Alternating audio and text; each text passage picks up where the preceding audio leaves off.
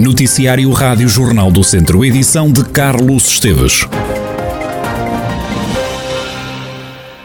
O mês de junho em Viseu vai ser de festas populares. Os festejos incluem os cortejos das Cavalhadas de Teivas e de Vildemoinhos. Na cerimónia de assinatura dos acordos entre as organizações e o município, Leonor Barata, vereadora da Cultura, diz que o apoio municipal se justifica porque se trata de iniciativas que merecem continuar ativas. Na verdade, esta assinatura destes protocolos é a manifestação do, do interesse e do cuidado que o município tem com as suas tradições populares e com as suas manifestações artísticas de caráter popular. É muitíssimo importante para nós que estas tradições se mantenham, até porque fazem já parte da nossa memória comum e, portanto, da nossa identidade. Já acontecem há muitos anos, muito antes de nós sequer pensarmos em em existir e por isso são, são estas ações que devem ser acarinhadas e mantidas. Dizer também que é um esforço grande financeiro pela parte do município para que estas uh, ações possam decorrer. As cavalhadas de Vilmoinhos vão receber 27.500 euros no município, enquanto a Teivas terá uma ajuda de 17.500 euros. O Presidente da Câmara de Viseu deixou elogios às duas populações que organizam os cortejos.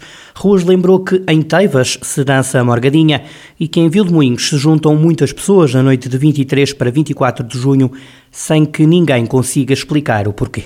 Eu sou ainda por cima vizinho de uma das cavalhadas e dou conta o trabalho começa lá atrás, muito atrás, de pessoas que passam ali uma boa parte do, do, dos serões a fazerem os carros com que a gente se, depois se delicia. E às vezes não damos conta disso, damos conta só quando os vemos aqui passar e às vezes não apontamos o dedo, aquele podia ir melhor. Ninguém se lembra do trabalho impressionante que foi feito de preparação dos mesmos carros. Não sei se ainda se dança a morgadinha eh, aqui e depois em Vila Boinhos. Nós sabemos que, para além da dança, lá em volta da, do, do Rosmaninho, eh, e pronto, é uma, uma, uma festa que eh, ainda não sei como é que se explica, com uma, uma, uma alegria que é evidente, eh, e, portanto, há de ter alguma magia, alguma, algum cimento que as una para se juntarem e para terem um comportamento desta natureza. A Presidente da Associação de Teivas, que organiza as cavalhadas, admitiu dificuldades para trazer o cortejo até Viseu.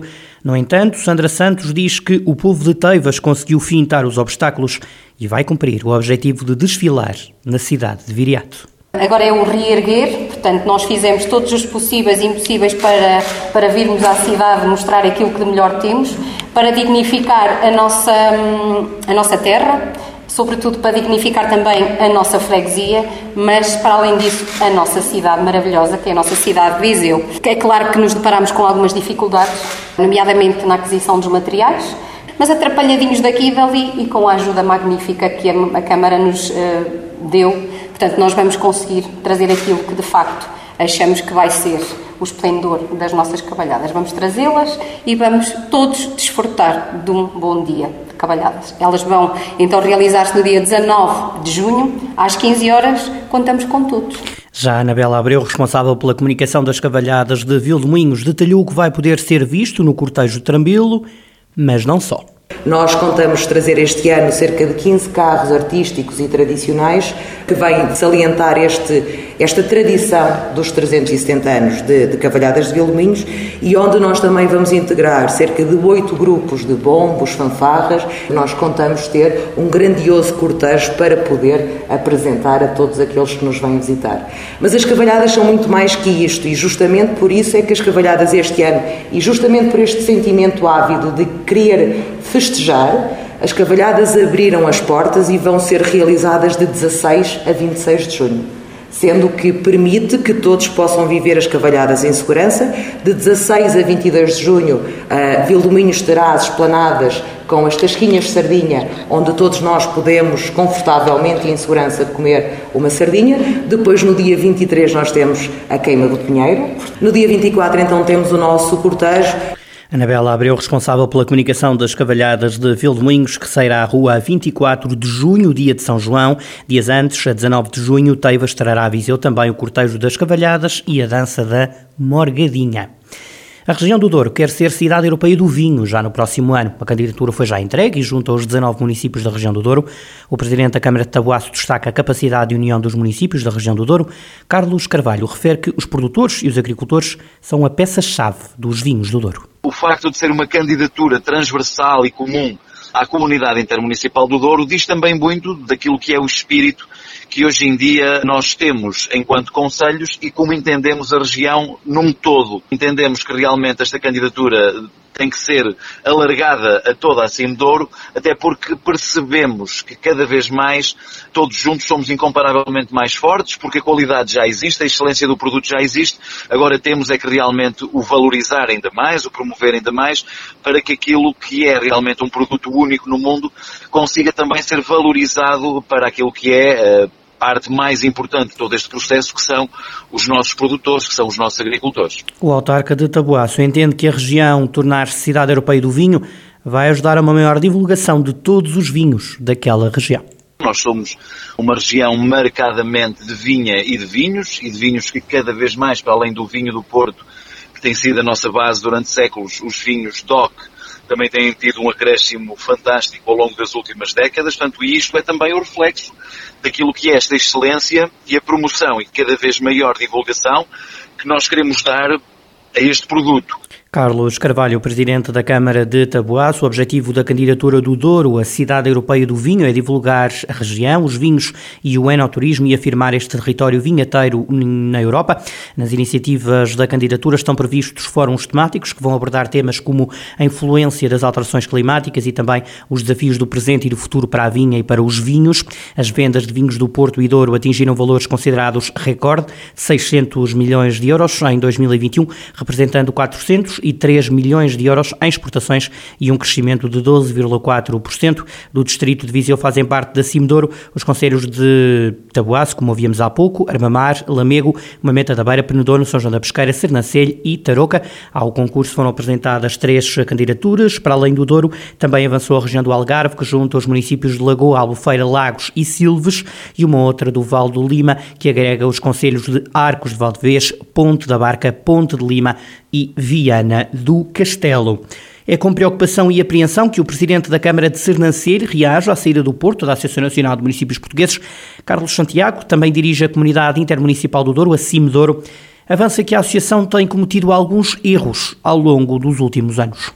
Obviamente que nos deixa preocupados eh, a posição do nosso colega e Presidente da Câmara de, do Porto, compreendo a posição dele, tenho a certeza que esta saída da Associação Nacional de Municípios Portugueses da Câmara Municipal do Porto diminui, obviamente, a força e a dinâmica desta Associação Nacional de Municípios. É, é verdade que está a ser feito um trabalho interessante neste arranque da nova direção da Associação Nacional de Municípios, mas é certo que ao longo destes últimos anos a Presidência e a sua direção criaram um ambiente muito inócuo, incapaz de fazer força e defesa do, do, do poder local. E por isso esta continuidade inócua, esta continuidade inerte, a falta de posição de uma ANP que foi uma imagem de marca na defesa do local, cria esta circunstância difícil. O que se passa com a centralização de competências vai castrar grande parte dos municípios portugueses e, e o facto de ser uma grande Câmara, uma, a segunda maior Câmara do país a tomar esta posição, deixa-me de certa forma preocupado porque pode de certa forma ter aqui um efeito de arrasto naquilo que é a posição e a força da Associação Nacional de Municípios e comprometer, obviamente, a sua função. Carlos Santiago, Presidente da CIMDOR e também da Câmara Municipal de Sernancelho sobre a saída do Porto da Associação Nacional de Municípios Portugueses. As empresas que são contratadas pelas câmaras para fornecer refeições nas escolas estão a pedir mais de 3 euros por almoço no próximo ano letivo. Esse valor, que é cerca do dobro do que o Estado paga, está a fazer com que muitos municípios estejam com dificuldades em contratar fornecedores. A notícia avançada na edição desta quarta-feira do Jornal de Notícias diz o JN que há concursos sem qualquer candidato. Numa reação a toda esta situação. O presidente da União das Associações de Pais do Distrito de Viseu teme que sejam os pais a pagar o que as empresas que servem refeições nas escolas estão a pedir a mais por cada refeição servida. António Lucas entende que a preocupação dos encarregados de educação é agora muito maior. Questão das refeições escolares é sempre um, uma preocupação recorrente. Esta questão agora que está a ser posta e com o agravamento dos preços, a preocupação fica redobrada. Redobrada porquê? Se há concursos ficam em aberto, um, ehm, ou daí possa um, ehm, sobrar para os pais, custear o incremento que as refeições possam vir a ter, nesse aspecto temos uma preocupação efetiva, sim.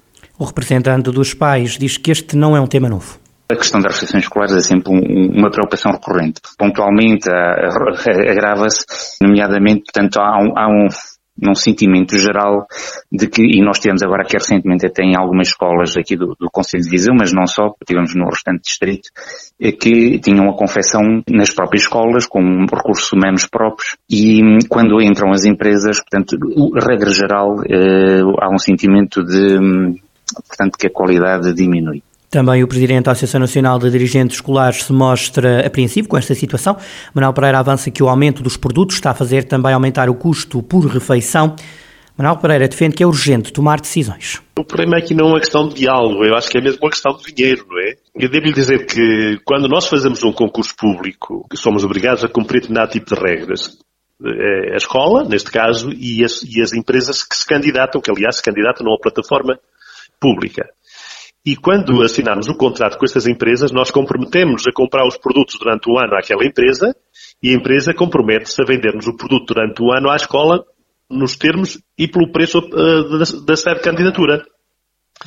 Sem ninguém contar este ano, há um aumento brutal de alguns produtos e, enfim, e, e, nós percebemos a situação de algumas empresas que não querem fornecer os produtos ao preço que se tinham comprometido porque perdem dinheiro. Portanto, não é uma questão de diálogo, é uma questão política que é preciso tomar uma decisão para poder nos desvincular sem consequências, a nós e às empresas, a algumas empresas, relativamente a alguns produtos.